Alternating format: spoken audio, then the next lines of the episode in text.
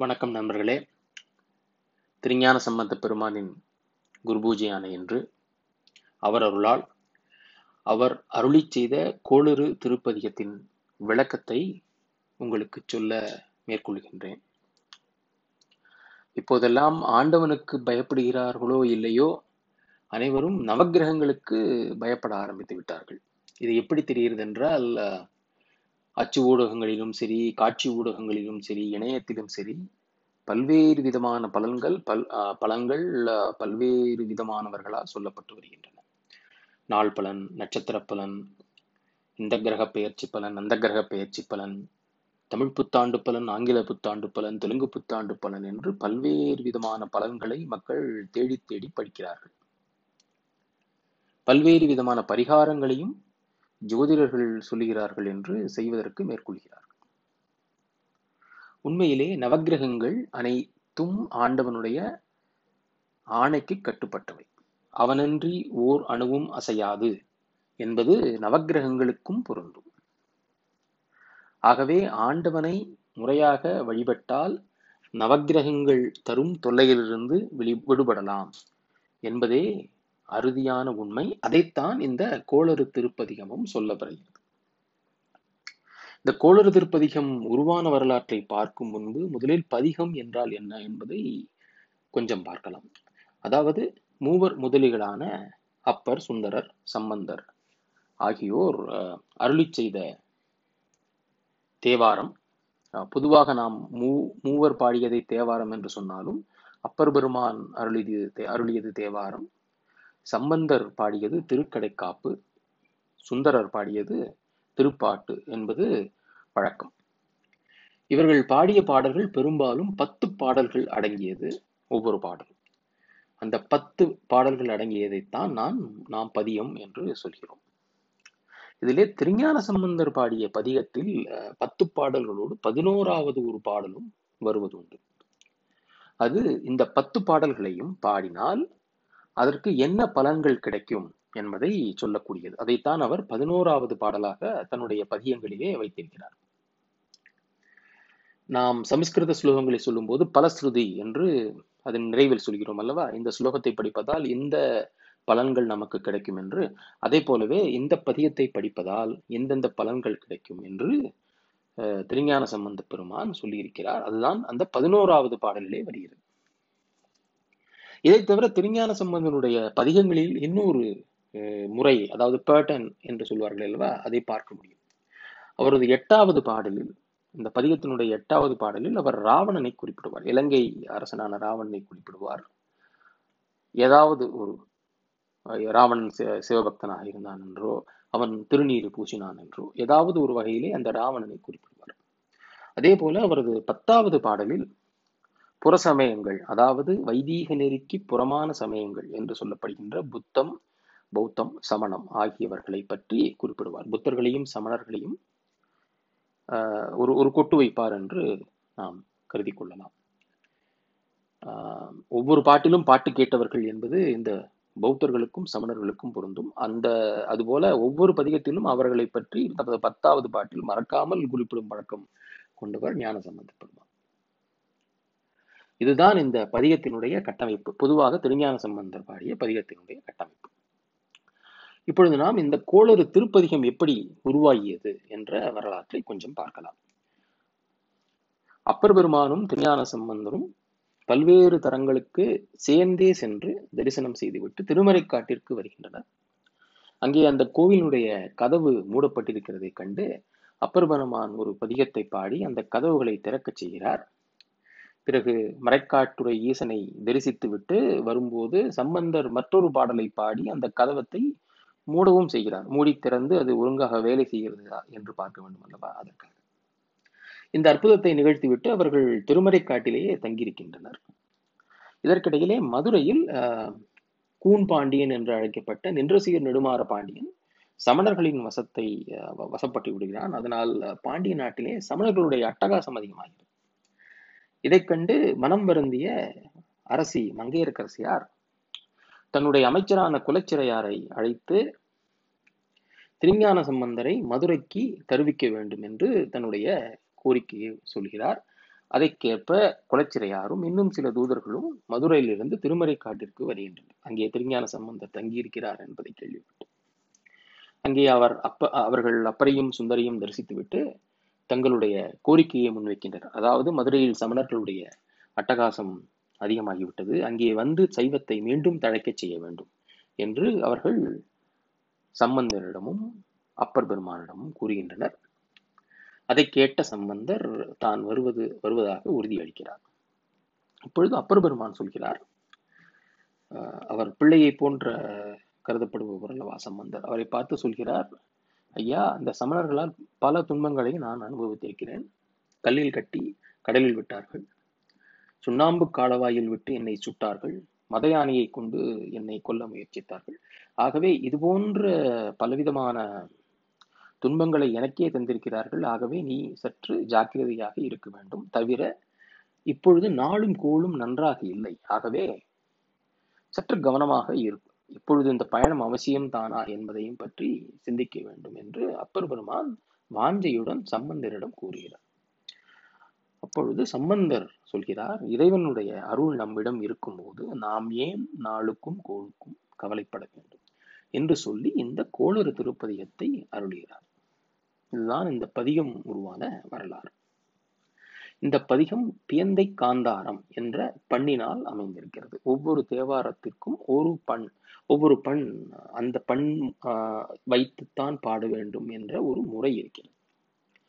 அதன்படி இந்த கோளறு திருப்பதிகம் பியந்தை காந்தாரம் என்ற பண்ணின் அடிப்படையில் அமைந்தது. இந்த பியந்தை காந்தாரமும் காந்தாரம் என்று அழைக்கப்படும் மற்றொரு பண்ணும் ஒன்றுதான் என்று சொல்பவர்கள் உண்டு.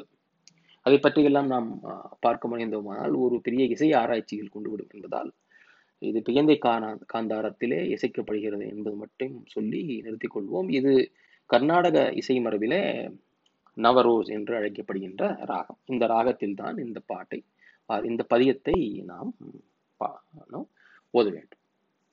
இப்பொழுது நாம் பதிகத்திற்குள்ளே செல்லலாம். திருச்சிற்றம்பலம். முதலாவது பாடல். வேய் உரு தோழி பங்கன் விடம் உண்ட கண்டன் மிக நல்ல வீணை தடவி மாசு அறு திங்கள் கங்கை முடிமேல் அணிந்து என் உளமே புகுந்த அதனால் ஞாயிறு திங்கள் செவ்வாய் புதன் வியாழன் வெள்ளி சனி பாம்பு இரண்டும் உடனே ஆசு அரும் நல்ல நல்ல அவை நல்ல நல்ல அடியார் அவர்க்கு மிகவே. இதுதான் இந்த பாடல். எளிமையான பாடல் தான். வேய் உரு தோழி பங்கன், அதாவது மூங்கில் போன்ற தோளினை கொண்ட உமாதேவியை தன் பங்காக கொண்டவன். விடம் உண்ட கண்டன், ஆலகால விஷம் என்றும் ஒரு விஷத்தை உண்டு அதை தன்னுடைய கழுத்திலேயே தாங்கிக் கொண்ட சிவபெருமான். மிக நல்ல வீணை தடவி. பொதுவாக வீணை என்ற வாத்தியத்தை பற்றி நாம் பேச்சு வழக்கில் சொல்லும்போது வீணை வாசித்தார் என்று சொல்கிறோம்.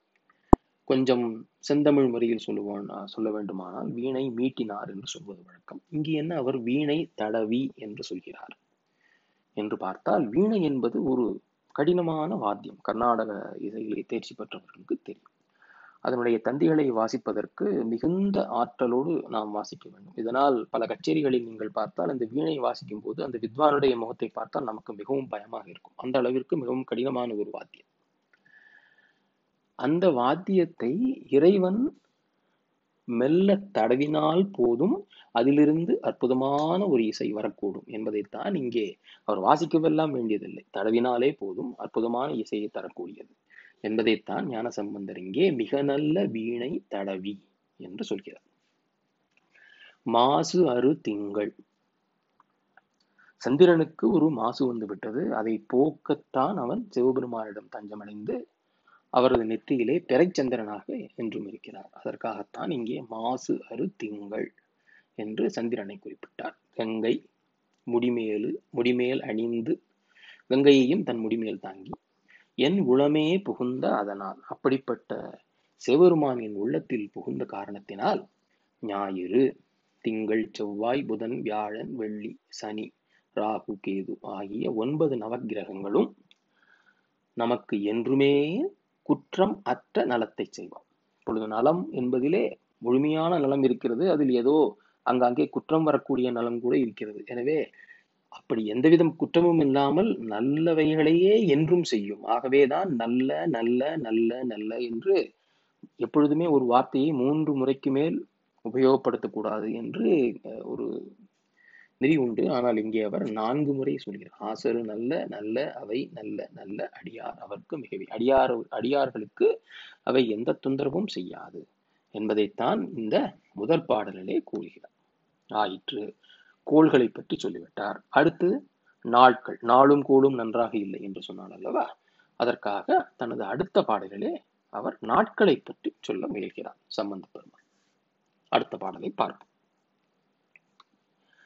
என்பொடு கொம்பொடு ஆமை இவை மார்பு இலங்க எருது ஏரி ஏழை உடனே பொன்பொதி மத்த மாலி புனல் சூடி வந்து என் உளமே புகுந்த அதனால் 9 ஒன்றோடு 7 18ோடு 6 உடன் ஆய நாட்கள் அவைதாம் அன்போடு நல்ல நல்ல அவை நல்ல நல்ல அடியார் அவர்க்கு மிகவே.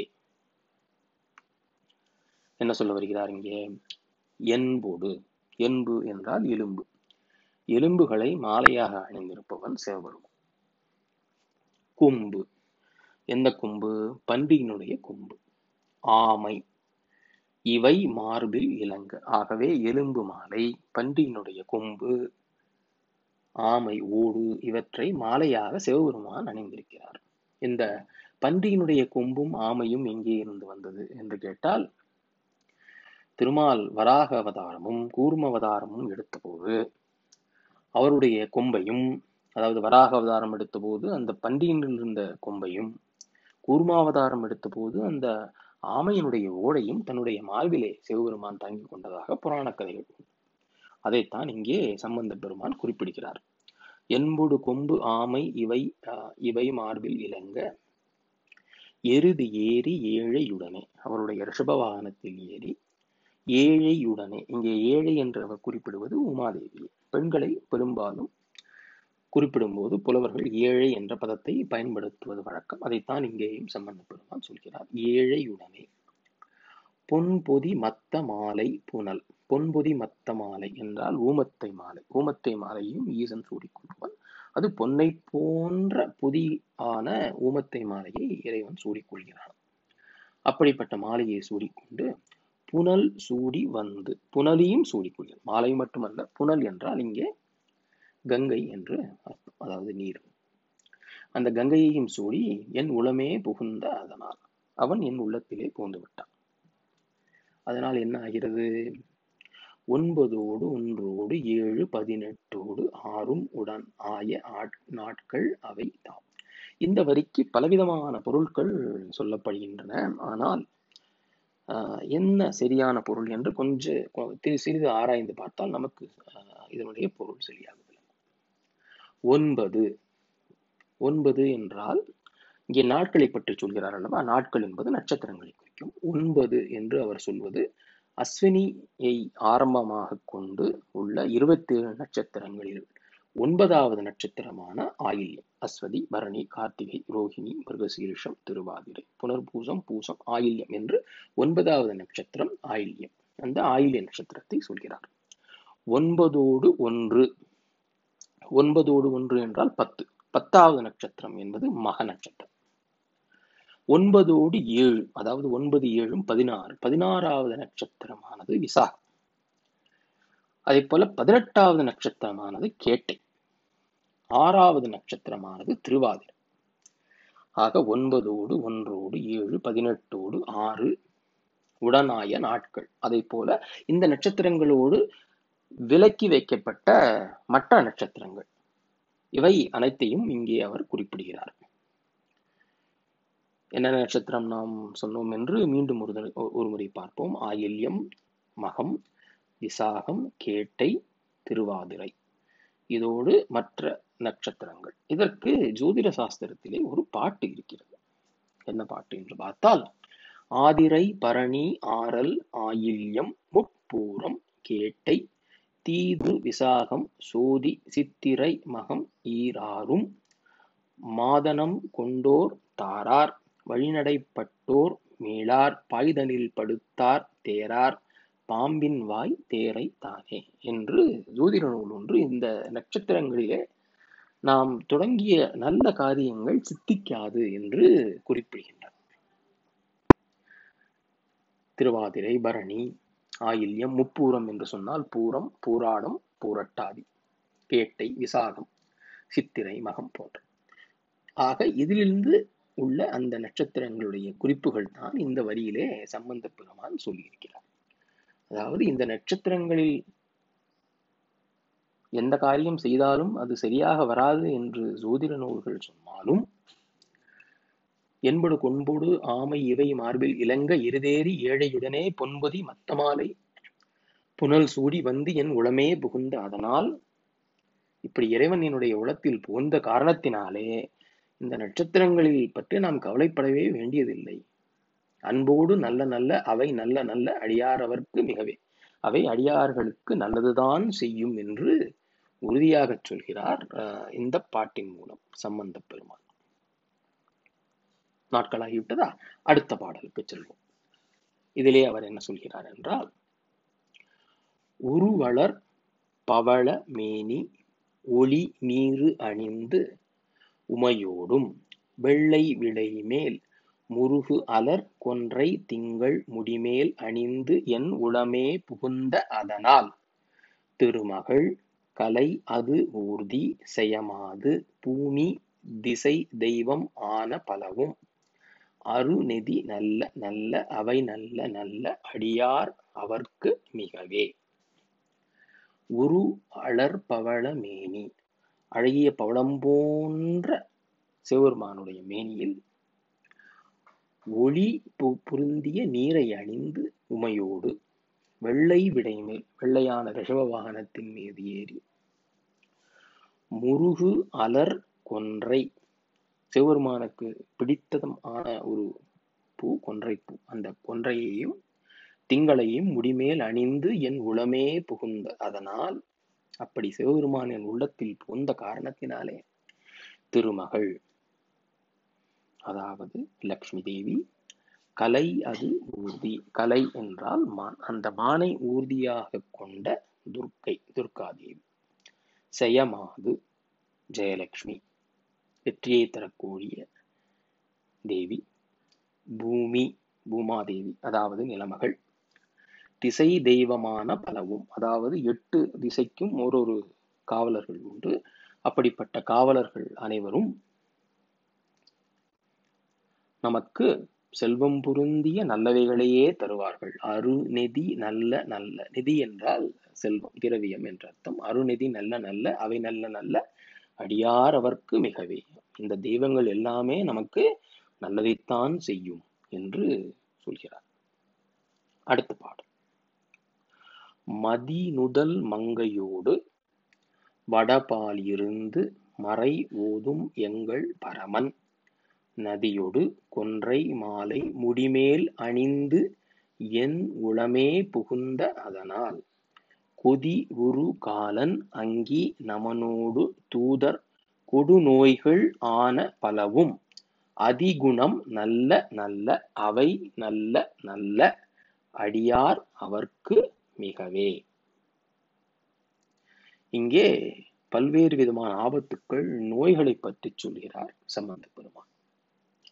மதி நுதல் மங்கை அதாவது பிறை போன்ற நெத்தியை கொண்ட உமாதேவி, அந்த உமாதேவியோடு வடபாலிருந்து மறையோதும், இதற்கு 2 விதமான பொருள் உண்டு.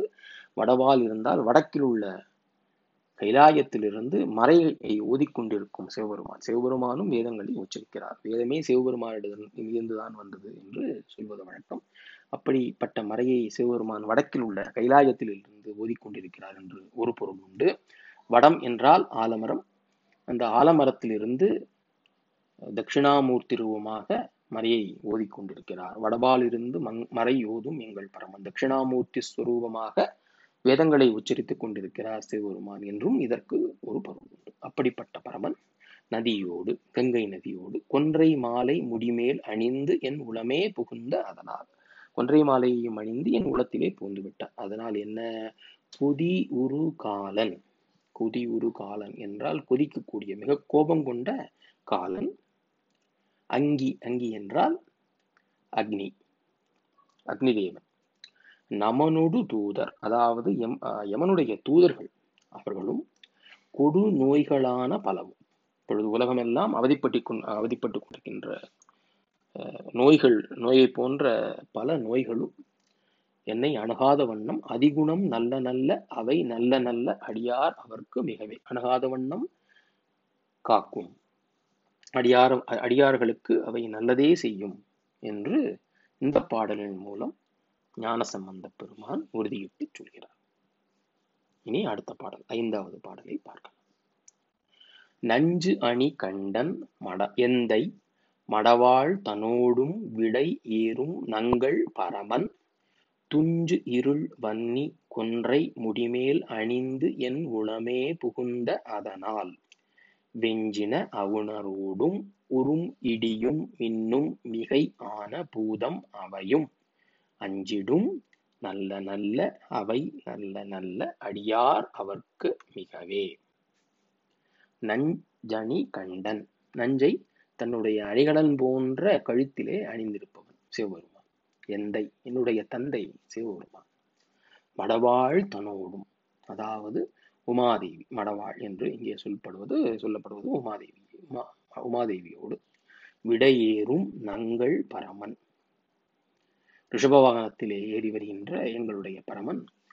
துஞ்சு இருள் வன்னி, அதாவது வன்னி மரம், வன்னி மரத்தினுடைய காடுகளை சென்று பார்த்தால் அது மிகவும் அடர்த்தியாக இருக்கும். பகல் கூட இரவு போல காணப்படும்.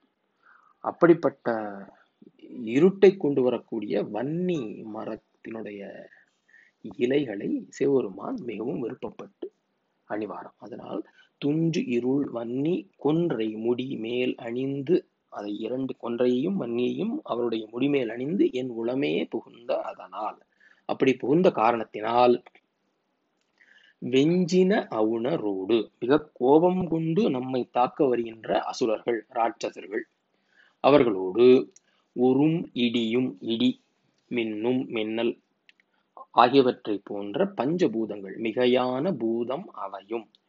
இந்த பஞ்சபூதங்கள் அனைத்திலும் நம்மை பார்த்து அஞ்சும். ஏன் அஞ்சும் என்றால் சிவபெருமான் நம்மளுடைய உலகத்திலே புகுந்து விட்டார். அஞ்சும், அஞ்சிடும் நல்ல நல்ல அவை நல்ல நல்ல அடியார் அவர்க்கு மிகவே. அவை எப்பொழுதும் அடியார்களுக்கு நல்லதையே செய்யும் என்பதை இந்த பாடல் மூலமாக சொல்கிறார் ஞானசம்பந்தர். அடுத்த பாடலை பார்ப்போம். வாழ் வரி அதள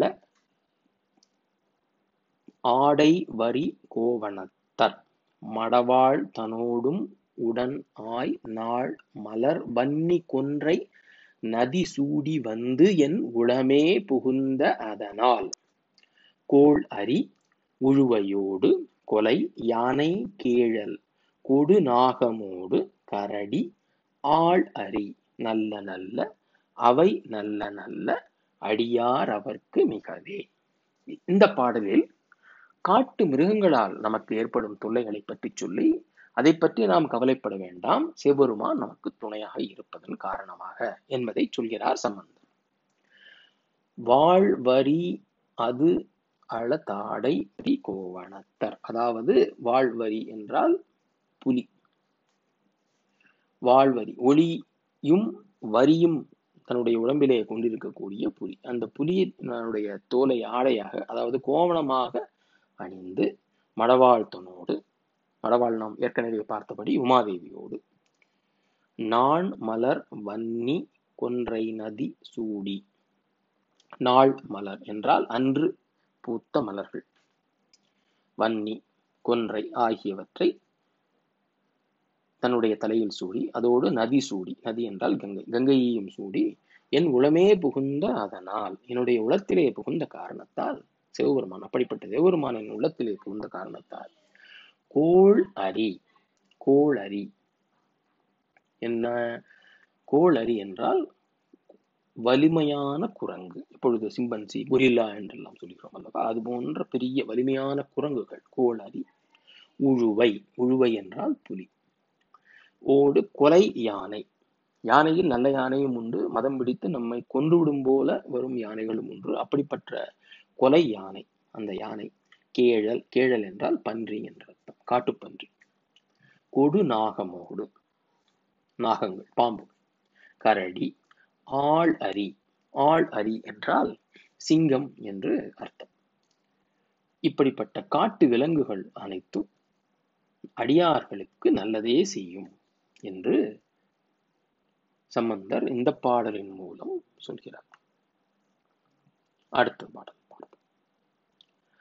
செப்பு இளமுலை நன் மங்கை ஒரு பாகம் ஆக விடை ஏறு செல்வன் அடைவு ஆர் ஒப்பு இளமதியும் அப்பும் முடிமேல் அணிந்து என் உளமே புகுந்த அதனால் வெப்பொடு குளிரும் வாதம் மிகை ஆன பித்தும் வினை ஆன வந்து நரியா அப்படி நல்ல நல்ல அவை நல்ல நல்ல அடியாரவர்க்கு மிகவே. செப்பு போன்ற தனங்களை கொண்ட மங்கையான உமாதேவியை தன்னுடைய ஒரு பாகமாக கொண்ட சேவருமான் அவர் இதில் ஏறி வருகிறார். விடை ஏறு செல்வன், ரிஷப வாகனத்திலே ஏறி வருகிறார். அவர் அணிந்து கொண்டிருப்பது என்ன என்றால் ஒப்பு இளமதி, அதாவது இளமதி திரைச்சந்தனரை அணிந்து கொண்டிருக்கிறார். அப்பும், அப்பு என்றால் நீர், இங்கே கங்கையை குறிப்பது. அப்பும் முடிமேல் அணிந்து என் உளமே புகுந்த அதனால், அப்படிப்பட்ட சிவபெருமான் என் உள்ளத்திலே புகுந்த காரணத்தால் வெப்பொடு, அதாவது மிகச் சூடு, வெயில் காலத்திலே வரக்கூடிய பல்விதமான நோய்கள் வெப்பொடு. குளிரும், குளிர்காலத்திலே வரக்கூடிய நோய்கள். வாதம் மிகையான பித்து, பித்தம் தலைக்கேறிவிட்டது என்றெல்லாம் சொல்கிறோம் அல்லவா, அது போன்ற பித்து. வினையான வந்து நலியா, இவை எல்லாம் எப்படி நமக்கு வருகின்றன என்றால் நம்முடைய முன்வினை காரணமாக வருகின்றன. மனிதனை வாட்டும் நோய்கள் எல்லாம் ஏதோ ஒரு முன்வினை பயன் காரணமாகவே வருகின்றன என்பது பெரியோர்களின் கருத்து. அப்படிப்பட்ட நோய்கள் வினையின் காரணமாக நம்மை வந்து துன்புறுத்தா வண்ணம் அப்படி நல்ல நல்ல அவை நல்ல நல்ல அடியாரவர்க்கு மிகவே. துன்புறுத்தவே துன்புறுத்தாது, ஏனெனில் இறைவன் நமது உள்ளத்திலே இருக்கின்றான் என்பதைத்தான் இந்த பாடலின் மூலம் சம்பந்தர் சொல்கிறார். அடுத்தது 8வது பாடல். வேள் பட விழி செய்து அன்று விடைமேல் இருந்து மடவாள் தனோடும் உடனாய் வான்மதி வன்னி கொன்றை மலர் சூடி வந்து என் உளமே புகுந்த அதனால் ஏழ்கடல் சூழ் இலங்கை அரையன் தனோடும் இடரான வந்து நலியா ஆழ்கடல் நல்ல நல்ல அவை நல்ல நல்ல அடியார் அவர்க்கு மிகவே. வேள் பட விழி செய்து, வேள் என்றால் இங்கே காமவேள். இந்த மன்மதனை தன்னுடைய நெற்றிக்கண் விழி செய்து அன்று தன்னுடைய நெற்றிக்கண்ணால் எரித்தவர் சிவபெருமான். அப்படி மன்மதன் அழியுமாறு தன்னுடைய நெற்றிக்கண்ணை காட்டி அவனை அழித்த சிவபெருமான் விடைமேல் இருந்து மடவாழ்தனோடு உடனாய் உமாதேவியோடு ரிஷபாரூடராக வான்மதி சந்திரன் வன்னி கொன்றை மலர் சூடி வந்து என் உளமே புகுந்த அதனால், வன்னி கொன்றை போன்ற மலர்களை சூடி என் உளமே புகுந்த அதனால் ஏழ்கடல் சூழ் இலங்கை அரையன்றனோடு. நான் சொன்னது போல 8வது பாட்டிலே ராவணனை இங்கே அவர் குறிப்பிடுகிறார். கடலெல்லாம் சூழுமாறு அமைந்திருக்கக்கூடிய இலங்கையினுடைய அரையன், அதாவது அரசனான ராவணன் போன்றவர்களாலும் மற்றவர்களாலும் இடரான வந்து நலியா, நமக்கு வரக்கூடிய துன்பங்கள் யாவையும் ஆழ்கடல், அதாவது கடலினால் ஏற்படக்கூடிய துன்பங்கள் எல்லாமும் நம்மை சேராது. ஏன்? சிவபெருமான் நம்முடைய இருக்கிறார். நல்ல நல்ல அவை நல்ல நல்ல அடியார் அவர்க்கு மிகவே. சிவபெருமானை வழிபடக்கூடிய அடியார் அவர்களுக்கு ராவணன் போன்றவர்களாலும் அவன் எந்த கடலை சூழ்ந்து ஆட்சி புரிகின்ற ஒரு தீவு, அந்த கடலினாலும் நமக்கு எந்த விதமான துன்பங்களும் நேராது என்பதையே இந்த 8வது பாடலிலே அவர் குறிப்பிடுகிறார். அடுத்த பாட்டு. பல பல வேடம் ஆகும் பரன் நாரிபாகன் பசு ஏறும் எங்கள் பரமன் சலமகளோடு எருக்கு முடிமேல் அணிந்து என் உளமே புகுந்த அதனால் மலர் மிசையோனும் மாலும் மறையோடு தேவர் வரு காலம் ஆன பலவும் அலைகடல் மேறு நல்ல அவை நல்ல நல்ல அடியார் அவர்க்கு மிகவே. இதுவும் எளிமையான பாடல்தான். பல பல வேடமாகும் பரன் என்றால் பல்வேறு விதமான வேடங்களை கொண்டு வருகின்ற பலன். திருவடியாடல் புராணத்திலே, மதுரையினுடைய திருவடியாடல் புராணத்திலே நாம் பார்க்கலாம், பல்வேறு விதமான வேடங்களை பூண்டவர் சிவபெருமான். அப்படிப்பட்ட பலவிதமான வேடங்களை பூண்ட சிவபெருமானார் நாரி பாகன், அதாவது பெண்ணை தன்னுடைய பாகத்திலே கொண்டவன், அதுதான் நாரி பாகன். பசு வேறும் எங்கள் பரமன், இங்கே பசு என்பது அவர் குறிப்பிடுவது நந்தியை, அந்த ரிஷபத்திலே வாகனமாக கொண்ட எங்கள் பரமன் சலமகளோடு, சலமகள் என்றால் ஜலம், நீர், கங்கை, கங்கையை தன்னுடைய முடிமேல் வைத்து, அது மட்டும் இல்லாமல் எருக்கையும் தன் முடிமேல் வைத்திருக்கிறார். எருக்கம்பூவும் சிவபெருமானுக்கு மிகவும் உகந்தது. சலமகளோடு எருக்கு முடிமேல் அணிந்து என் உளமே புகுந்த அதனால், என்னுடைய உள்ளத்திலே அவர் புகுந்த காரணத்தால் மலர் மிசையோனும், அதாவது மலரிடையே இருக்கக்கூடிய பிரமனும் மாலும் மறையோடு தேவர் வருகாலமான பலவும், அதாவது தேவர்களாலும் மறையாலும் அலைகடல் மேறு அலைகடல் கடலாலும் மேருமலையாலும் இப்படிப்பட்ட பல்விதமான இயற்கை பொருட்களாலும் இறைவனாலும் நமக்கு எப்பொழுதுமே நல்லது வரும் என்பதையே இந்த பாடலிலே அவர் குறிப்பிடுகிறார். எல்லா தெய்வங்களும் தேவர்களும் திருமாலும் பிரமனும் நமக்கு நல்லதையே செய்வார்கள் நாம் சிவபெருமானை வழிபடும் போது என்று அவர் இந்த 9வது பாடலிலே குறிப்பிடுகிறார். இப்பொழுது பதிகத்தினுடைய 10வது பாடல். கொத்து அலர் குழலியோடு விசையர்க்கு நல்கு குணம் ஆய வேட விகீர்தன் மத்தமும் மதியும் நாகம் முடிமேல் அணிந்து என் உளமே புகுந்த அதனால் புத்தரோடு அமனை வாதில் அழிவிக்கும் அண்ணல் திருநீறு செம்மை திடமே அத்தகு நல்ல நல்ல அவை நல்ல நல்ல அடியார் அவர்க்கு மிகவே. கொத்து அலர் குழலியோடு, அதாவது கொத்து கொத்தாக பூக்களை அணிந்த உமாதேவியோடு, இந்த பூக்கள் எல்லாம் காட்டிலே விளைவிப்பவை. இந்த காட்டிலே விளையும் பூக்களை கொத்தாக அணிந்த குழலியோடு சிவபெருமான் எங்கே சென்றார் என்று பார்த்தால் விசையர்க்கு நல்கு குணமாய வேட விகீர்தன். மகாபாரதத்திலே இந்த கதை உங்களுக்கு எல்லாம் தெரிந்திருக்கும். பாசுபதாஸ்திரம் போவதற்காக அர்ஜுனன் தவம் செய்தான். அப்போது துரியோதனனால் ஏவிவிடப்பட்ட ஒரு பன்றி ஒன்று அவனை தாக்கச் சென்றது. அப்பொழுது வேடனுடைய உருவிலே வந்த சிவபெருமான் அதன் மீது அம்பு எய்து அதை கொள்கிறார். அர்ஜுனனும் ஒரு அம்பை எய்கிறான். இருவருக்கும் சண்டை ஏற்படுகிறது, யாருக்கு அந்த பன்றி சொந்தம் என்று.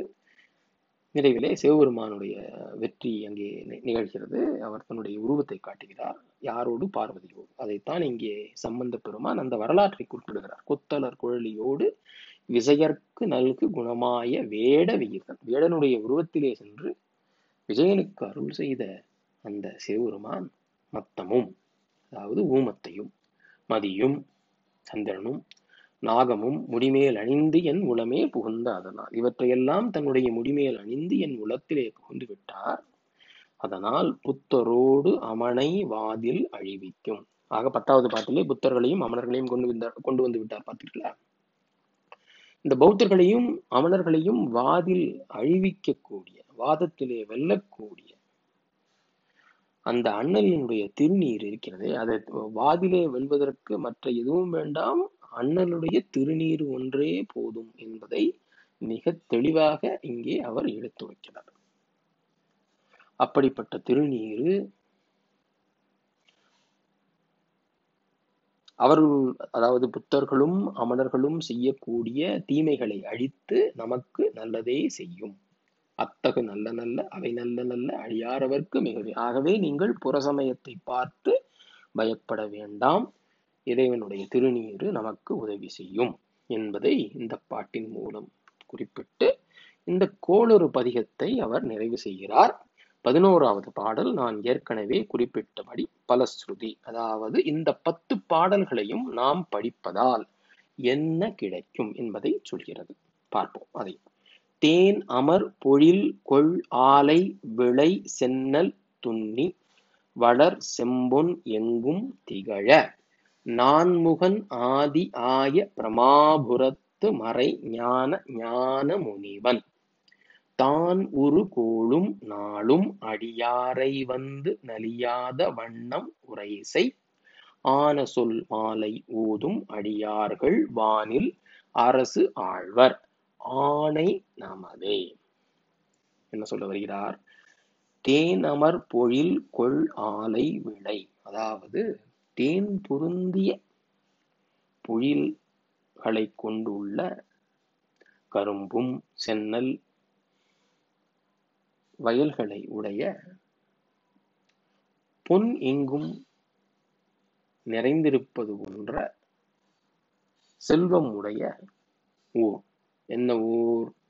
நான்முகன் ஆதி, அதாவது நான்முகனால் முதலால் படைக்கப்பட்டது, அதனால் தான் அதற்கு பிரமாபுரம் என்று பெயர், அதாவது சீர்காழி. அந்த சீர்காழியை பற்றித்தான் இங்கே அவர் குறிப்பிடுகிறார்.